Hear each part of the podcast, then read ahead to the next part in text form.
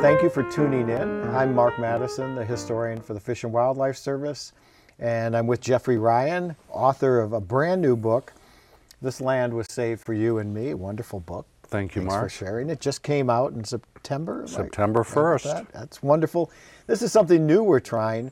Uh, in addition to doing a public lecture this evening, which we're very excited about to kind of kick off the new book, we're actually adding uh, a little bonus content for those of you that watch it online uh, to learn a little more about the author in this case, Jeffrey, who's very, very interesting. In addition to this book, I think the first time we had you out here, Jeff, was about the Appalachian Trail.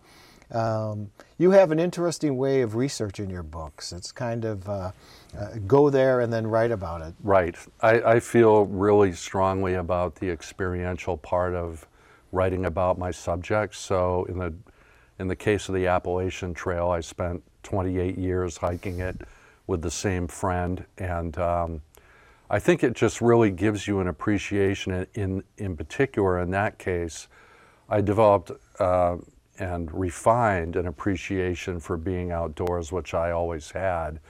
But I also started really developing a, an appreciation for the people that made our public lands possible. Uh, we wouldn't have those landscapes to enjoy if it weren't for the people who came before us and um, and the people who have picked up the baton to make sure that they stay vibrant and protected.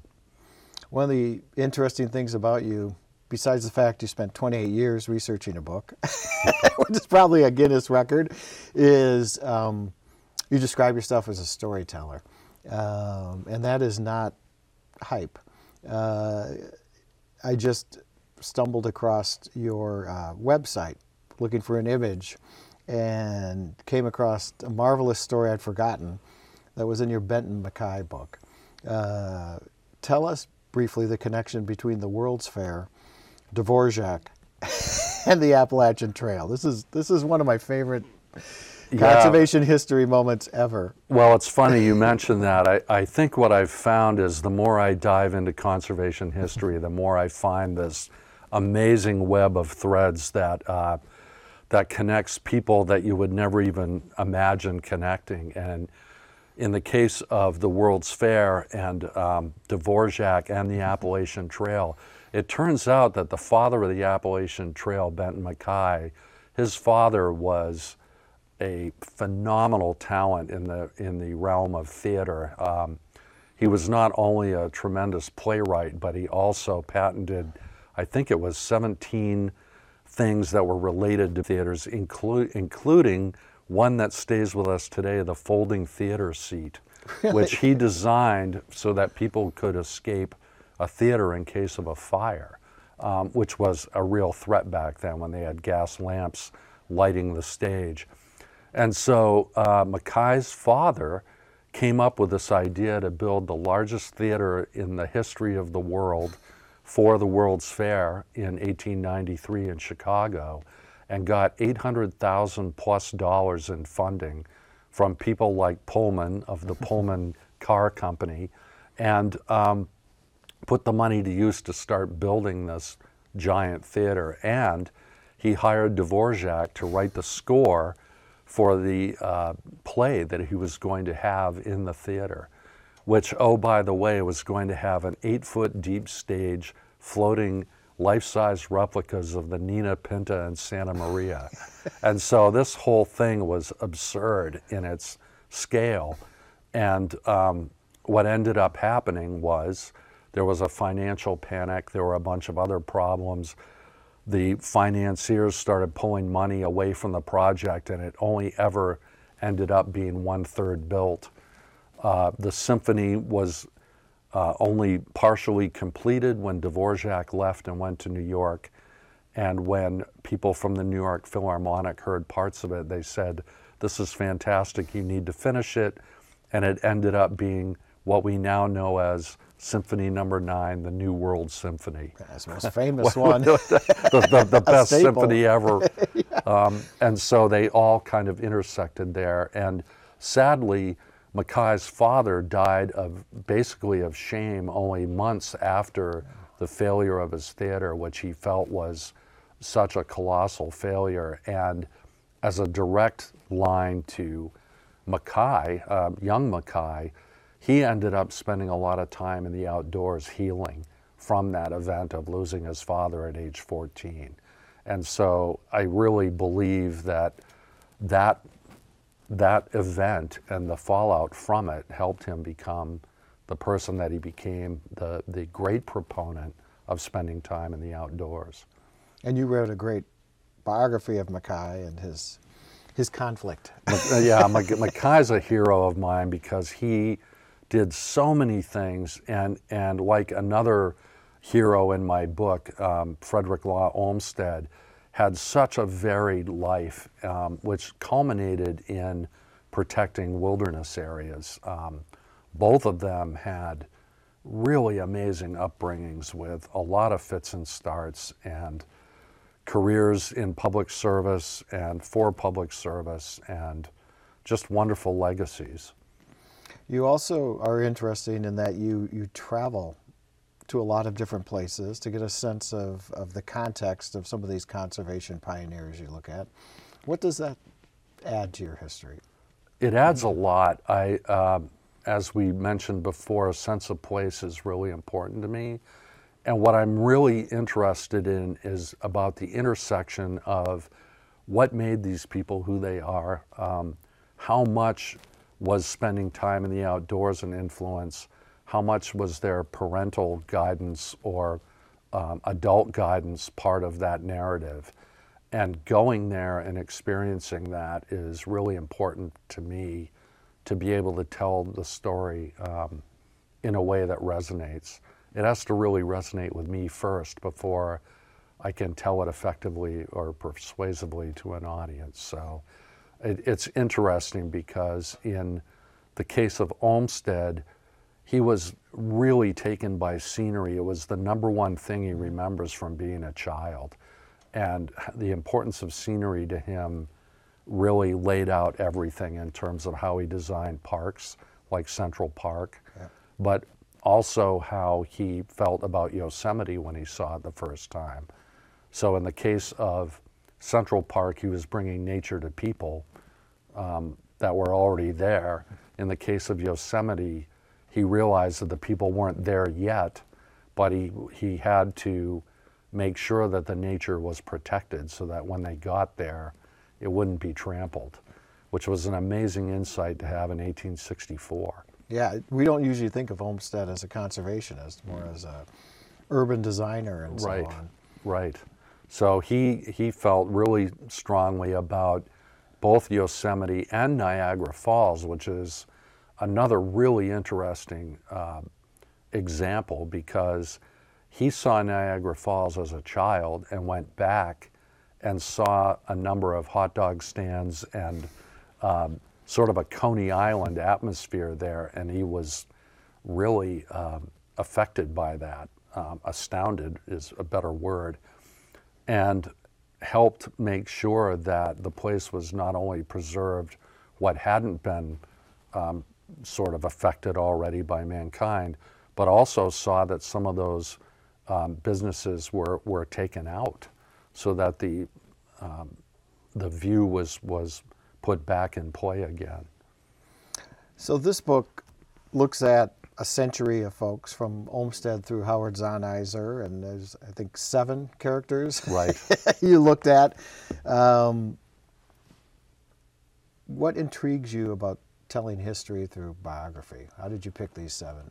Ah, uh, boy, it's it's the threads again. I started following the thread, and I was really actually surprised because I was going to start with Pinchot, but Pinchot was handed the baton from Olmsted. So I started digging more into Olmsted and was really amazed, like I, I believe, I hope most people are, that thought that he was an urban park designer, which largely he was. But it was all about the scenery and it was about how meaningful nature, being in nature, was. Um, for everyone. And so it was he who hired Pinchot to manage the forest at Biltmore and started the whole forestry movement, arguably. So, and to show the viability of forestry as a profession. So that when I started following those um, threads along, I also started looking into what about other people that were making the call for preservation, but their voices weren't being heard yet. So I started weaving them into the story too, because often they're overlooked.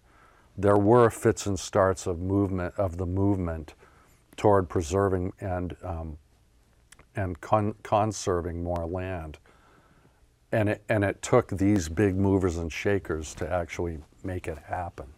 But they couldn't have done it if those people weren't building the, um, making the salad or, or however you want to put it, preparing the, the food for the great feast. Um, if that wasn't happening, they wouldn't have gotten where they were going. It was not something they could have done themselves. So as I started building that narrative, it all sort of fell into place. Um, I started with what I thought was going to be a conservation family tree and found out that it was so complex that it was beyond my pay grade. Or um, I refer to it in my lecture as uh, Spock playing three dimensional chess, that I, I could not make it quite work as well as I could if it was a linear event. So. It's a nice, tight book. Thank you. Thank you. and, and, a good introduction to Thank all of you. these. I wonder if did any of these seven characters particularly resonate with you? Well, as I mentioned, Benton has, has been a big hero of mine all the way through. And, and because he, he was a forester himself, he understood uh, the basic principles of forestry, but he was also um, one of the founder of the Appalachian Trail, and then switched gears and became one of the founders of the Wilderness Society. And so he basically lived through that progression that it that sort of sets the backbone of my book. So Benton's Benton's a big one.